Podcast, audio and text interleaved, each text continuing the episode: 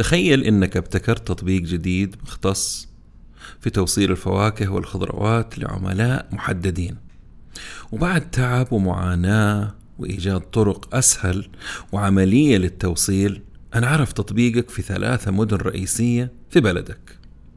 تخيل كمان أنه بعد ثلاثة سنوات من عملك أحتجت سيولة أو أحد يشتري حصة من تطبيقك عشان حسيت أنه الوقت مناسب أنك تتوسع وكسب بعض الفلوس في نفس الوقت. وأخيرا تخيل تروح لأكبر تجار الفاكهة والخضروات في بلدك أو ثاني أكبر مستورد وموزع وتطلب منه الاستثمار معاك أو المشاركة أو شراء تطبيقك لأنه يناسب عمله وهي الطريقة للمستقبل. وتكون المفاجأة أنه يقول لك روح كمل شغلك استمر زي ما أنت ممتاز إحنا متابعينك. كبر الشغل عندكم قد ما تقدر ومستقبلا مهما كانت قيمتك السوقية إحنا راح نشتريك. طبعا زعلت وحسيت إنه بيصرفك أو بيتخلص منك كملت طفشت المهم إنك استمريت. وبعد ثلاث سنوات من ديك المقابلة نفس التاجر هذاك نزل السوق بكل ثقله. في جميع المناطق بجميع نفوذه بجميع اللوجستيات حقته وأصبح يقدم نفس الخدمة حقتك ولكن على grand scale على مستوى كبير جدا وضخم جدا. سؤالي اليوم إيش راح تعمل؟ بعيد عن عالم الأحلام والأمنيات والأكليشات المكررة كيف راح تتصرف؟ قبل لا نبدأ بودكاست اليوم أحب أقول لكم إنه هذا البودكاست أو هذه الحلقة برعاية شركة Tap Payments الخليجية للمدفوعات. إذا كنت تقدم خدمات زي ال freelancing أو صاحب مشروع عندك متجر على الإنستغرام أو من الأسر المنتجة تطبيق goCollect من شركة Tap مهم جدا لك. التطبيق يساعدك بأنه الفواتير بينك وبين عميلك تكون بشكل أسهل وأكثر تطور. تقدر تسوي فواتير إلكترونية على شكل رابط دفع وترسلها لعملائك من خلال التطبيق ويسددوها بالطرق المفضلة لهم مثل مدى أو Apple Pay وتحصل فلوسك على حسابك البنكي بكل سهولة. الأجمل أنك تقدر تقدم هالخدمة لعملائك في المملكة وخارجها. بكل بساطة تنشئ الفاتورة ترسل رابط الدفع وتحصل فلوسك. تقدر تحمل تطبيق goCollect الآن وتتعرف على طريقة عمله في وصف هذه الحلقة. أهلا وسهلا. عالم ال business عالم مثير كبير متغير وله جوانب مختلفة. ولأنه موضوع يهمنا وطفشنا من التنظير والتكرار والفلسفة اللي ما وراها فايدة. صرت أدور الدروس والمفاهيم والطرق الجديدة والعبر من القديمة وتأثيرها على حياتنا اليوم وبكرة. أتناول أي شيء له صلة بعالم الأعمال من قريب أو بعيد. مقابلاتي مع المفيدين بس.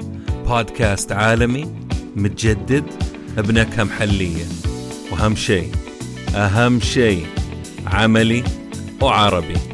يا هلا وسهلا بالجميع في بودكاست نتكلم بزنس مع ممدوح الردادي. كثير من التطبيقات وبدون لف ودوران من أصحابها بدأت فكرتها عشان توصلهم لفكرة أو لتطبيق ثاني أو مشروع ثاني في بالهم. وللأسف هذا شيء كويس وما هو كويس في نفس الوقت. ما هو كويس لأنه عامل الشغف وطولة البال والتحمل والمحاربة من أجل البقاء والنجاح من أهم عوامل نجاح أي مشروع ريادي بالذات. وفي نفس الوقت المطلوب من رواد الأعمال الجدد إنهم لما يقدموا مشروعهم وفكرتهم الجديدة يشتغلوا تحت الرادار اللي هو رادار المنافسة العملاقة وكبار القطاع والسوق والمنافسين حتى يقوى عظمهم. لما أنا أقدم تطبيق أو خليني أقول حل السوق والحل يكون ابتكاري أو ريادي غالبا راح يكون تحت واحد من أربعة أمور. واحد سوق غير مخدوم واكتشفته هو ومعاناته. اثنين جزء من السوق الكبير يحتاج خدمة مميزة مختلفة وراح يدفع مقابلها. ثلاثة. سوق كبير غير مرغوب لكثرة إزعاجه يعني مزعج السوق وطلباته كثيرة آه، ومحتاج شخص آه، يدخل بفريق عمل كبير ويديره. آه، وطبعا في قيود وتنظيمات و... وأنت كرائد أعمال شفت إنك ممكن تسوي الشيء هذا وتستفيد. وحصل كثير في أشياء ومشاريع مرة كثير. رابع الأمور إنه يكون السوق متعطش لشيء مميز جدا مختلف وراح يريح هذول الزباين وينهي معاناتهم وآخر شيء على فكرة هذه الفئة من الزباين تفكر فيه هو السعر مهما كان. وطبعا في أسواق ثانية لكن رائد الأعمال غالبا يلعب في هذه الملاعب الأربع اللي ذكرتها. طبعا ما راح أنسى سوق ستيف جوبز اللي هو تقديم منتج أو خدمة ما كانوا الناس أساسا يعرفوا إنه محتاجوه. آه، زي الآيباد مثلا آه، وسوق مطورين التطبيقات أو السحابات المختلفة ال cloud computing ففي أسواق أربعة معينة الناس بتلعب داخلها. ممكن جدا نبحر مع بعض في الأسواق هذه لكن هذا مو موضوعنا ابدا. القصة اللي حكيتها في بداية البودكاست ترى حصلت وراح تحصل كمان ومكان وكمان وما راح تنتهي. ليش يا ترى؟ اولا لأنه سيد السوق أو ال market leader عنده من الأمور اللي تخليه يقرر ويشتغل بمزاجه. خبرة سمعة brand أمور لوجستية واسطات علاقات خبرات متراكمة فلوس ما تنتهي. الشيء الثاني غالبا أنت كصاحب تطبيق أو مشروع أو حل جديد راح تتفاوض مع الجيل الثاني أو الثالث. يعني في, في هذه الشركة العائلية مثلا نتكلم إذا كانت هي شركة لها عشرات السنين فغالبا بتكون شركة عائلية أو شركة تحولت لشركة مساهمة ولكن المدراء لا زالوا مثلا جيل ثاني أو جيل ثالث. حتى يعني هؤلاء مدركين أهمية الشيء اللي أنت بتقدمه وتأثيره عليهم وعلى شغلهم عكس أبهاتهم والجيل الأقدم مثلا في اعتقاد كبير من رواد الأعمال إنه عالم التجارة عالم وردي يتبادل فيه اللي داخله بالتعاون وقصص النجاح والمساعدة وينسوا إنه في حقيقة الأمر وآخر الأمر إنه هذا سوق وما يرحم. أحيانا من يعني تعرض عليهم خدماتك وابتكاراتك يقدروا عملك ومثابرتك وفكرك وطرحك الجريء لأنهم فاهمين أنت إيش اللي بتمر فيه، لكن سؤالهم لنفسهم إيش عنده هذا التاجر الصغير أو التاجره الصغيرة؟ أنا ما أقدر أقدمه أو أعمله أو أقلده بطريقتي بدون وجع دماغ منه لا وكمان يبغى يدخل ويتدخل عندي ويعلمني شغلي اللي لي أكثر من 70 ولا 80 سنة أشتغله. فيعطيك وجه حلو ومقابلة تليق بك وبفريق العمل اللي معاك ويتركك معلق. يعني حلو تعال تفضل الله يحييك تعال وانت البرزنتيشن الكبير و... وتكلم أصحابك والمستثمرين إحنا عندنا مقابلة مع فلان بن فلان أو فلان أو أو الشركة الفلانية وفي الأخير يترككم معلقين. لا أيوه ولا لا. أحيانا يعطيك جواب عايم. وفي يوم من الأيام تلقاه بيعرض كل شيء أنت تقدمه ولكن بشكل عملاق ومتمكن وبنفس السعر أو أقل بكثير لأنه عنده السيوله يحرقها. وبدون صخب وإعلام وإعلانات وظهور على السوشيال ميديا لا تنسى السوق أساسا عنده كل اللي يحتاجه إنه يحرك الموية الفاترة أو العملاء اللي عنده أساسا جالس يجمعهم عبر السنين. ترى حبيت المثل هذا أو القصة لأنها توضح أمور كثيرة وعديدة. اولا السوق اللي هم فيه ملياري وكبير جدا. نتكلم عن الاسواق الضخمه وعملاءه بالملايين. مثلا ليش جايب مثال الخضار وفواكه؟ لأنه الكل يأكل خضار وفواكه وإلى آخره. يعني سوق تقدر تقول اندستري قديم عبر آلاف السنين، طيب السوق نفسه له قادة ومتحكمين ولاعيبة قدام. لهم طريقتهم ومزارعهم حول العالم وثقلهم البراندي والمالي والاجتماعي في نفس الوقت.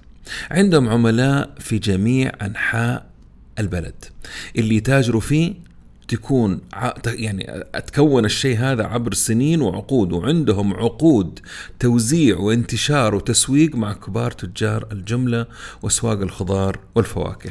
عندهم قوة شرائية مخيفة سواء بأموالهم الخاصة أو بمساعدة البنوك اللي ما تعطي مئات الملايين إلا اللي عندهم مليارات.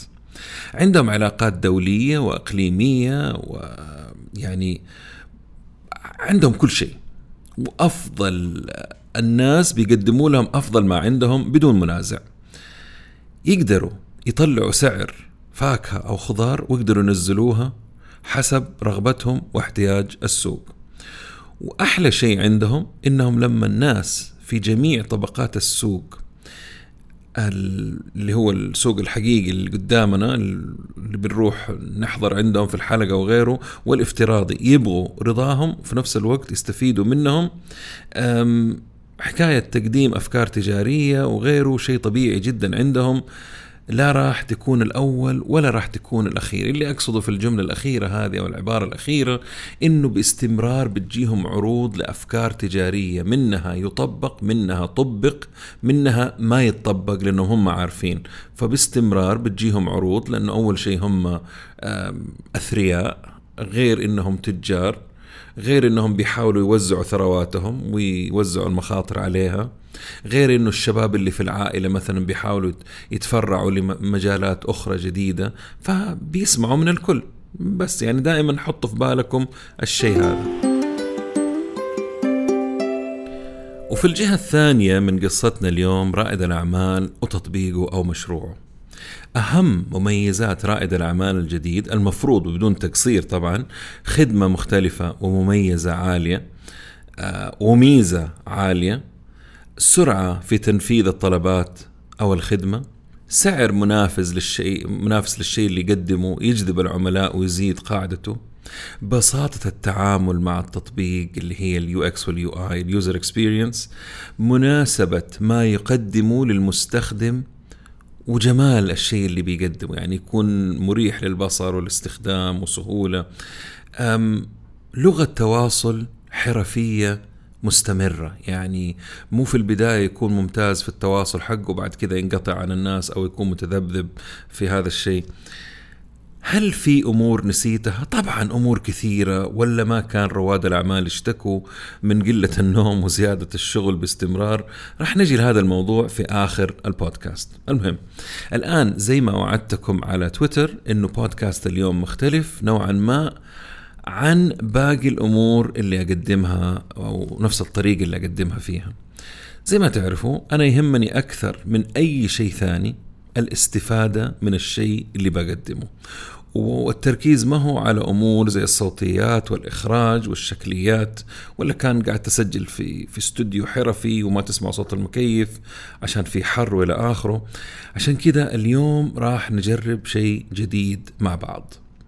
مجموعة أسئلة راح أسألها لكم انتو وبكل شفافية لا جاوبتها ولا حضرت لها آه، مسبقا آه، يعني كأنكم أو كأننا جالسين مع بعض على كوب قهوة في مقهى وبنتناقش في هذه الأسئلة اللي راح أطرحها الآن.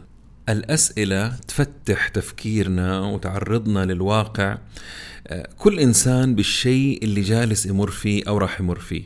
الأسئلة أنتقيتها بعناية فائقة لأنها تصحي النايم وتحفز المجتهد وتنفر الكثير اللي يعتقدوا أنه سوق ريادة الأعمال الحقيقي والتجاري يناسب الكل. الأسئلة وطريقة الفكر هذه أحبها شخصيا. الفرق الوحيد بين الآن في البودكاست وأعمالي أنه لما أشتغل أستخدم الخرائط الذهنية. أه، طبعا أستخدمها أكثر من 20 سنة. الأسئلة مو شرط على فكرة بالترتيب أو أو بالأهمية طبعا. الأسئلة هذه نسألها بعد ما أكبر منافس في مجالنا في السوق نزل السوق وبينافسنا بنفس طريقتك وأسلوبك وتطبيقك. السؤال الأول هل تجلس مع نفسك وتراجع استراتيجيتك اللي وضعتها لما بديت وعملت لها أبديت كل ستة شهور؟ يعني أنت عملت استراتيجية في بداية المشروع. وكل ستة شهور صرت تحدث هذه الاستراتيجية. لو افترضنا أنه أنا لي ثلاث سنوات في السوق فأنا حدثت الاستراتيجية حقتي هذه كم كل سنة مرتين؟ ستة مرات. طيب هل أجلس وأراجع الاستراتيجية ولا أستمر على نفس الاستراتيجية؟ هنا دخل عامل جديد داخل الفكرة اللي أنا بشتغل فيها. أكيد طريقة العمل عندي راح تختلف. أكيد أشياء كثير راح تتغير. ولكن أنا أبغى أسأل نفسي سؤال أو أسألكم أنتم. هل فعلا نزول هذا العملاق للسوق راح يأثر على شغلي اللي أنا درسته ولقيت فيه ثغرة في السوق وبديت أشتغل عليها وكونت لي قاعدة عملاء عرفوني وصار في إعادة طلبات وإلى آخره ولا أرتبك وأبدأ أغير الاستراتيجيه عشان المنافس وأبدأ أفكر إيش حسوي وكيف حنتعامل مع دخول السوق وبيقدم نفس اللي إحنا بنقدمه. يعني لازم هذا السؤال ينطرح ونفكر فيه. بس لما نفكر فيه نفكر فيه بهدوء مش آه، تفكير اللي هو panic attack جينا آه، نوبة هلع زي ما يقولوا. لا احتمال احتمال إنه أنا ما أغير استراتيجيتي. احتمال إنه أنا أشيل بعض الأمور وأضيف بعض الأمور لكن الاستراتيجيه العامة أستمر عليها. إذا كنت أنا فعلا دارس السوق ودارس عملائي ودارس مشروعي وعارف أنا فين رايح فهذا أول سؤال. السؤال الثاني هل تحول تركيزك لسوق أصغر حجما مهمل؟ العملاق وكل السوق يعني يعني العملاق دخل السوق كله. عنده تارجت معين وأهداف معينة وفي حتة أو أجزاء كثيرة من السوق ما هو مهتم فيها. هل أشيل تركيزي كله وأركز على هذه الفئة القليلة المهمة المهتمة اللي طفشتكم فيها؟ ولا شغلي ماشي؟ طيب إيش رأيكم لو سويت فرع جديد أجرب النظرية الجديدة حقت إني أنا أدخل في سوق جديد أصغر يكون أصغر من السوق اللي أنا فيه. بالتالي صعب جدا إنه واحد عملاق بأسطول وأساطيل ينافسني فيه. فزي ما أنتم ملاحظين الأسئلة قاعدة تعطيني بصيص من الأمل إنه والله ما أعتقد إنه العملاء اللي بيجري وراهم أو السوق اللي بيجري وراه هو نفس السوق اللي أنا بأجري وراه أو أنا موجود فيه. فبالتالي احتمال هو عجبته فكرتي ولكن طبقها بشكل أكبر بكثير. فهو أنا ماني موجود على الرادار عنده. زي ما تكلمنا في البودكاست اللي قبل هذا تو بودكاست آه، في حق البنوك إنه في منطقة كبيرة هو ما هو مهتم فيها. هذه أنا جالس أفكر فيها. فنسأل نفسنا هل أحول تركيزي لفئة أقل ولا أستمر؟ طيب السؤال الثالث هل تزيد من عملية التسويق عندك والدعاية والإعلان والإس إي أو وغيرها من الأمور ولا زي ما أنا أموري ماشية كويس؟ طيب اللي بيحصل أحيانا لرائد الأعمال إنه يبدأ بدفعة مرة قوية. زي قومة السيارة في البداية الرياضية وبعدين يهدي شوية حسب الطريق ويسرع بعدين وإلى آخره. بعد فترة بيصير كروزنج اللي هو ماشي على سرعة معينة أو وتيرة معينة. طيب هل أنت يا رائد الأعمال أو أنت يا صاحبة المشروع أخفقتي في التسويق كسلتي بطلتي تسوقي بطلتي تسوي دعاية بطلتي تقدمي محتوى بطلت ترسل الرسائل الحلوة اللي كانت تجي للعملاء لما يشتروا من عندك. هل صار في آه، نوع من الإهمال من عندك؟ اعترفي وعادي الاعتراف يعني اعتراف بالحق فضيلة زي ما يقولوا. فهنا هذا واحد. اثنين هل أنا أزيد؟ طيب أنا لو زدت حيكلفني قديش؟ هل أنا عندي استعداد للمبيعات اللي حتجيني من هذا الشيء؟ هل أنا عندي الطاقم اللي ممكن يخدم العملاء وما يأثر؟ لأنه أحيانا الناس ينسوا أنت بتسوي دعاية كثير متوقع عملاء كثير طب لو جو العملاء الكثير هل حتقدر تخدمهم بنفس المستوى اللي أنت معودهم عليه ولا راح تنزل المستويات عندك وبالتالي ال brand عندك ينضرب وانت دوبك بادئ وبتأسس. فدائما فكروا فيها. وطبعا أنا لما بسأل الأسئلة هذه أنا اجوبة الآن زي ما قلت لكم بجاوب بدون تحضير نهائيا. آه، كأنكم جالسين معايا. فأنتوا في نفس الوقت إيش إيش رأيكم؟ هل تزيدوا الدعاية والإعلان ولا تستمروا زي ما أنتوا كنتوا قبل؟ السؤال اللي بعد كذا هل تخفض أسعارك وتدخل حرب أسعار معاهم؟ طبعا هو إحنا ما بنتكلم عن المنتج الرئيسي بنتكلم عن الخدمة اللي أنت بتقدمها إذا أنا صاحب التطبيق فإذا أنا بأوصل آه، المنتجات هذه آه، احتمال زايد شوية سعر في المنتج نفسه أو زايد في سعر الخدمة هل أدخل حرب أسعار؟ أنا عن نفسي ما حدخل في حرب أسعار مع إنسان آخر همهم الفلوس لأنه ممكن يحرق فلوس ويصرف فلوس بالهبل وأنا أتأثر في الأخير وأخرج من السوق. أي رائد أعمال يدخل حرب أسعار مع شخص متمكن من السوق أو market leader راح يخسر في الأخير وهذه شركات عملاقة دخلت فيها وخسرت. يعني أنتم شفتوا قصص كثير وتكلمنا عن قصص كثير جدا فتخفيض الأسعار ما أعتقد أنه يعني حل من الحلول اللي ممكن أستخدمها. السؤال الخامس هل أجلس مع فريقي آه، ونطلع عروض جديدة؟ أتوقع إنه آه، العروض إذا ما كانت مجدية إذا ما كانت جذابة إذا ما كانت بتخاطب العميل اللي أنا أبغاه بطريقته بأسلوبه وبتعطي له شيء آه، هو ما هو شايفه أو ما هو ملاقيه ما راح أعمل عروض جديدة وحستمر بنفس الطريقة اللي أنا بشتغل فيها وبنفس العروض. ما أدري أنتم إيش رأيكم؟ احتمال إيوه أعمل عروض ولكن مو كثيرة. أعمل عرض كل بعد فترة أفاجئه أفاجئهم أعطيهم شيء هم ما كانوا يتوقعوه أخسر شوية. يعني عرض يكون ما هو طبيعي. يعني بدل العروض اللي قاعدين نشوفها اللي ما لها أي تأثير نهائيا يعني. السؤال اللي بعد كذا السادس هل تخرج يوميا وتحاول تزيد أو تجيب استثمارات جديدة؟ يعني أبدأ أركز على علاقاتي.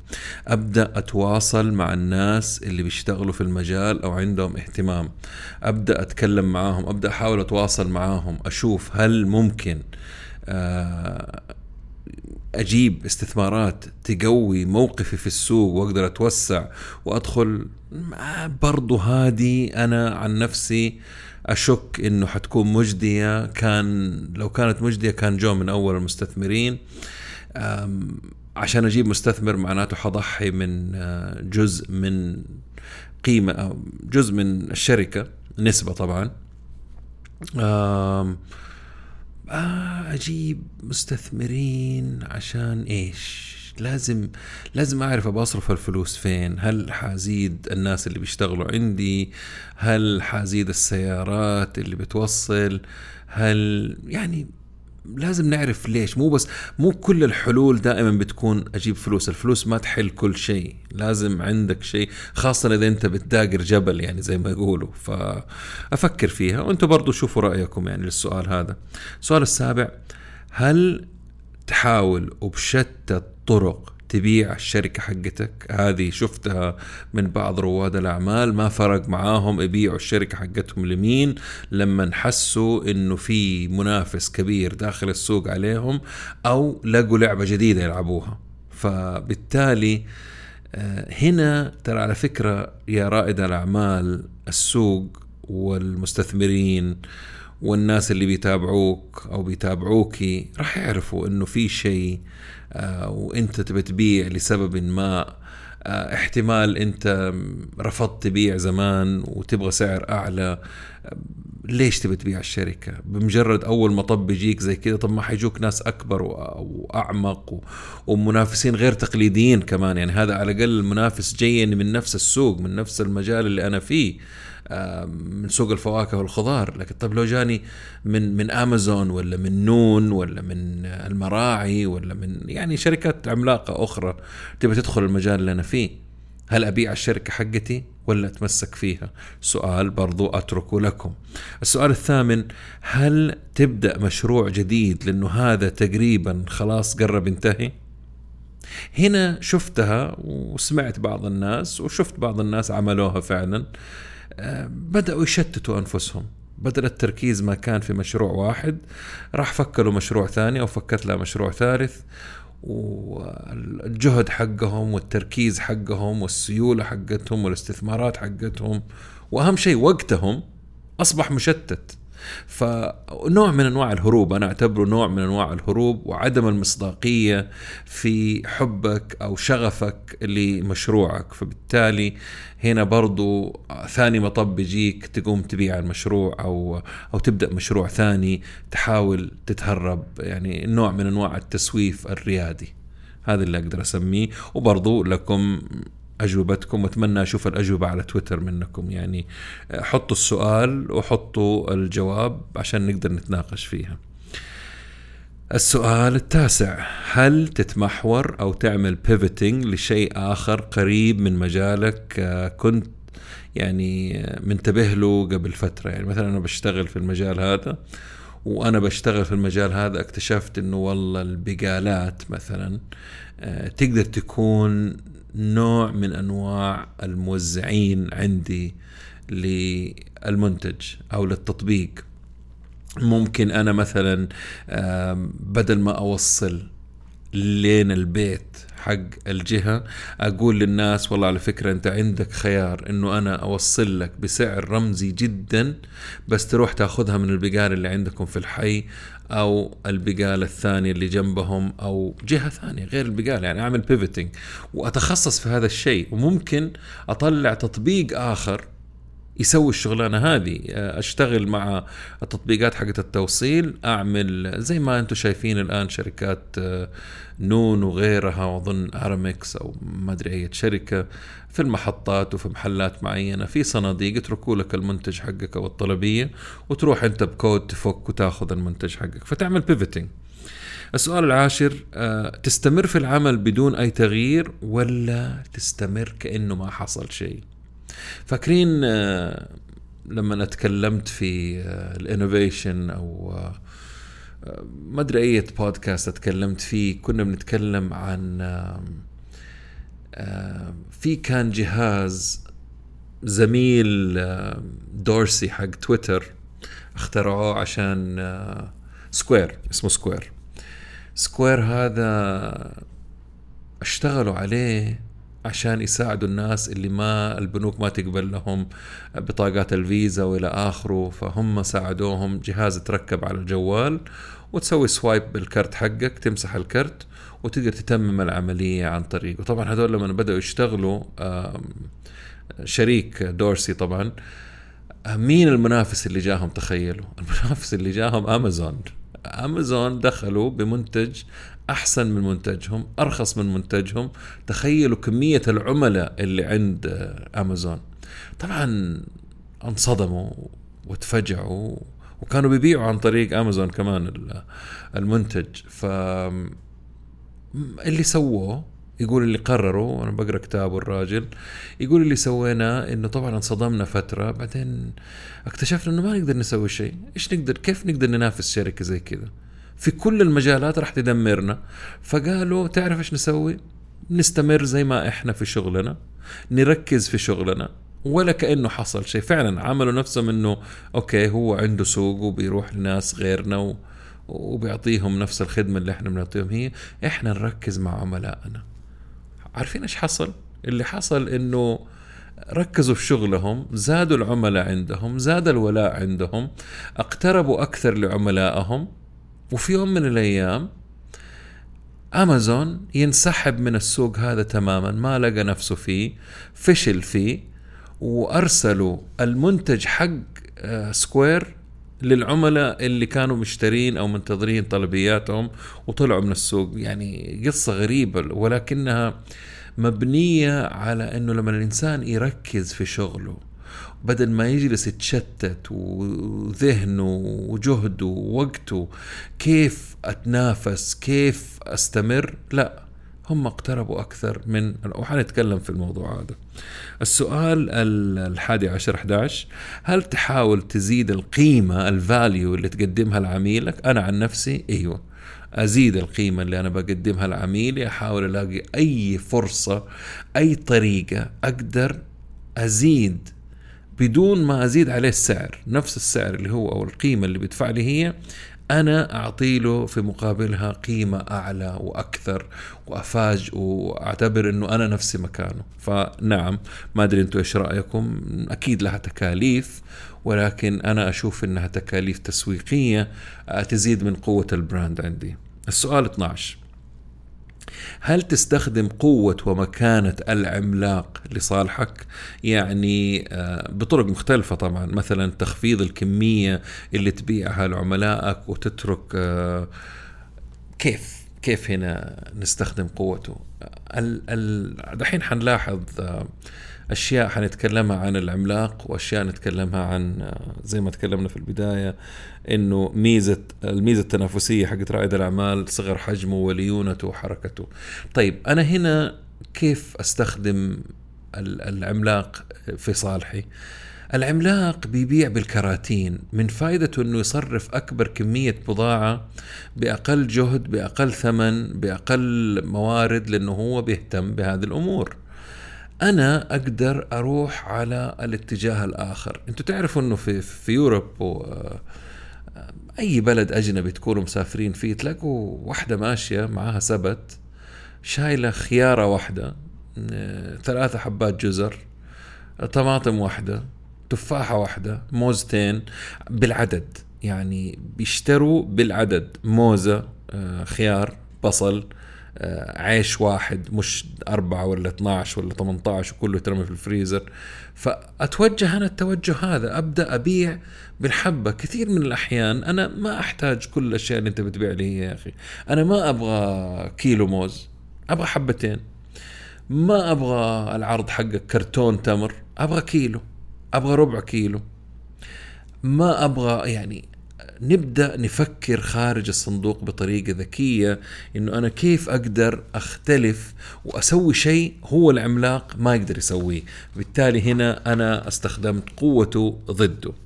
الآن أقدر آخذ معاكم يعني خط أكاديمي مع مايكل بورتر ونظرياته اللي منها طلعت فكرة التموضع أو آه، اللي هي ال positioning لاحقا آه، الكتاب آل ريس المشهور اللي هو positioning طبعا. ما راح آخذ الطريق هذا لكن راح آخذ شوية أمور مهمة لأنه زي ما تعرفوا الأمور والعلوم الأكاديمية هي الفرن المهم آه، لعالم ريادة الأعمال. It's the oven يعني الطاقة كلها تجي من من الأمور الأكاديمية. يقول مايكل بورتر حول الاستراتيجية التنافسية إنها لازم تكون عندها ميزة تنافسية مستدامة. ركزوا لي على كلمة مستدامة عشان تعطيك أرباح فوق عادية. يعني مو أرباح أي كلام وتختفي لا.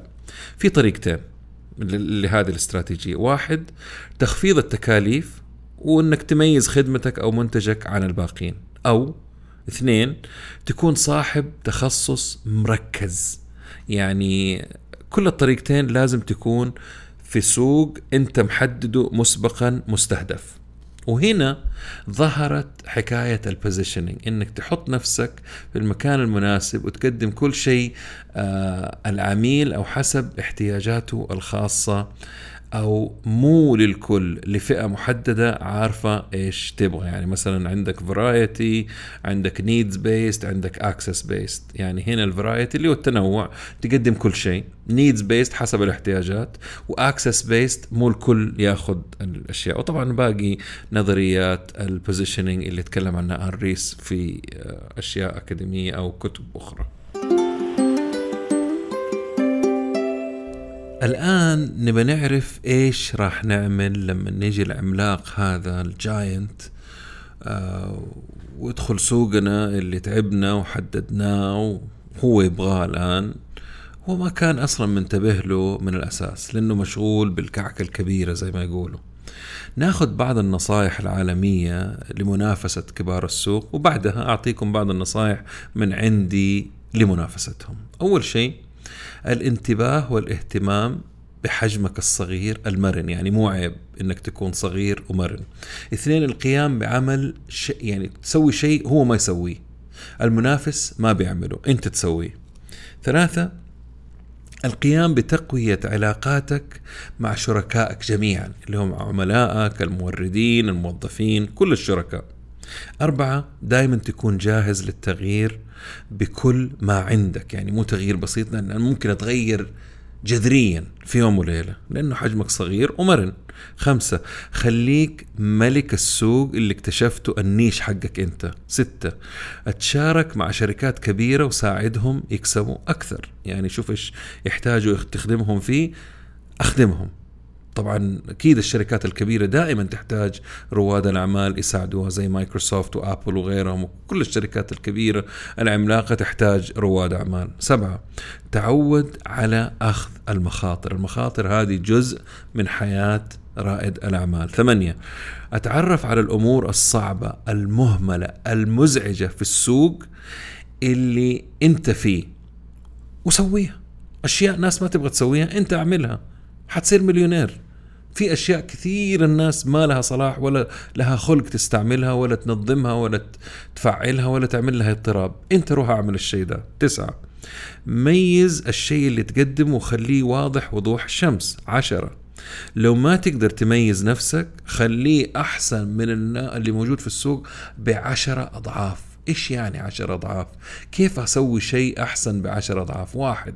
أرد على التليفونات. اثنين.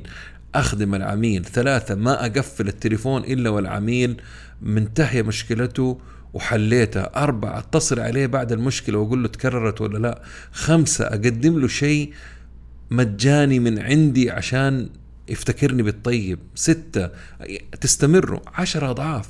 مو كل الناس يقدروا يسووا الشيء ذا لأنهم مشغولين بفئة عملاء يعني عندهم عدد كبير من العملاء. أنت عندك مهما كان كبير عملائك تقدر تخدمهم. الأعذار ما لها مكان okay؟ 11 خلي بيئة العمل عندك مرنة وجذابة لأنه راح ينعكس عليك وتقدر تجذب ناس كويسين لبيئة العمل حقتك على عكس الناس اللي بيئة العمل حقتهم تنفر زي ما يقولوا. وعلى فكرة راح يظهر الشيء هذا في النتيجة النهائية اللي إيش ما كانت خدمتك في السوق. 12 يعني سوري معلش أنا أحيانا أتحمس شوي شوي لما تيجي الخدمة. أحيانا نسمع عن شركة خدماتها ممتازة و إلى آخره لكن بتعامل موظفينا بطريقة سيئة بتعامل الموردين بطريقة سيئة. تكتشف إنه الشخص اللي بيسلمك المنتج كل اللي سووه والدعاية والإعلان والتعب والدراسة والملايين اللي صرفوها واحد شخص في الطرف الأخير ما خدموه كويس. هم الشركة يجي ارمي لك الحاجة كده تفضل إيش في؟ إيوه هذا اللي عندي. أنت الحين حتزعل منه هو ولا حتزعل من الشركة؟ حتعصب منه هو ولا تعصب من الشركة؟ شكوتك حتروح لمين؟ له هو ولا للشركة؟ هذه هي هذا اللي أقصده. طيب 12 فكر في الحاضر لكن خطط مسبقا للمستقبل. 13 حب بل أعشق الشيء اللي بتعمله لأنه إذا ما تعشقه ما راح تستحمل كل اللي حيجيك من وراه. ريادة الأعمال والمشاريع ترى مهلكة وتتعب وتقرف وتجيب الطفش وتخليك نفسك تطلقها بالثلاثة وبالعشرين كمان. 14 خاف من رواد الأعمال اللي لسه ما ظهروا على خارطة المنافسة. أنت ما شفتهم. يعني انتبه خليك منتبه للسوق إيش بيحصل فين إيش بيشتغلوا إيش بيعملوا واعمل حسابهم. يعني مو بس الكبير اللي تنتبه له حتى الصغار اللي بيعملوا اضطراب في السوق. 15 خليك مكان الناس نفسها تشتغل فيه. شوف كررت لكم هي هذه لأنه كثير تتكرر. الشيء اللي لازم تعرفه عن عمالقة السوق أمور زي هذه. واحد العملاق دائما يترك عملاء كثير منزعجين وما يهتم بالكثير منهم. اثنين العملاق نادرا ما يعمل شيء وما يقدر يطبقه بشكل متوسع. يعني أي شيء يسويه لازم يكون بشكل متوسع منتشر في سكيلابيلتي ثلاثة العملاق ما عنده مرونتك وسرعتك في الحركة والتغيير. أربعة العملاق كل خطوة عنده محسوبة. وناس كثير جالسة تراقبه غير العملاء المستثمرين مجلس الإدارة الإدارة العليا. مرة يعني كل خطوة عنده محسوبة. والآن شوية نصائح من عندي أحسها فادتني ولا زالت تفيدني منها احتمال كررته ومنها أول مرة آه، أقولها. واحد أقترب من عميلك ولكن مو لدرجة القرف والإزعاج. اثنين أحترمهم بكل شيء تعمله. ترى عميل واعي وذكي وفاهم ويعني عادي إنك تضحي بأرباح ومبيعات عشان يفتكرك ويتذكرك. ثلاثة فكر بطريقة عالمية لكن طبق بطريقة محلية اللي هي glocal. أربعة أعمل بكل طاقتك اليوم لكن لا تنسى المستقبل والتخطيط. خمسة خليك مرن ولا تجلس تنط من كل فكرة لفكرة كل ما ضاقت بيك الدنيا والمنافسة قربت منك. لا تنسى أهدافك. وليش بديت ال business؟ ولا تنسى الناس اللي آمنوا فيك وفي فكرتك والمشاركين اللي معاك في الفكرة. السوق عملائك موظفينك المستثمرين يعرفوا لما تكون متخبط ولما تكون جاد وهادف ومركز وعندك إيمان بفكرتك. لا تطلع من المسار اللي انت ماشي فيه.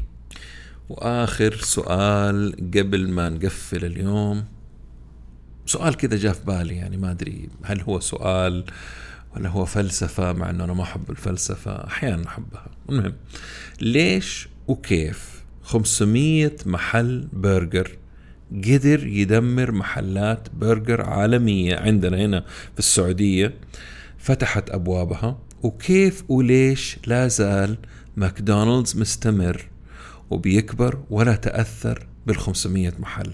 شفتوا كيف السؤال؟ وكيف واحد قائد للسوق يقدر يدمر وينهي أو يحد من نمو مئات التطبيقات لما ينزل السوق؟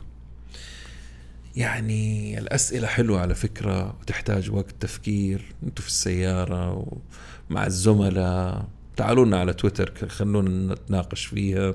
أحب النقاشات اللي تحصل على تويتر. أشكركم على الاستماع. آسف أني طولت اليوم لكن موضوع كذا جاء في بالي حبيت أشارككم هو. لا تنسوا تقييمكم على اي تيونز لأنه مرة مرة يهمني يا جماعة الخير ويهم البودكاست أني أقدر أستمر وأظهر و إلى آخره. وبس خلاص خلصنا. شكرا لوقتكم. السلام عليكم ورحمة الله وبركاته وكل عام والجميع بخير.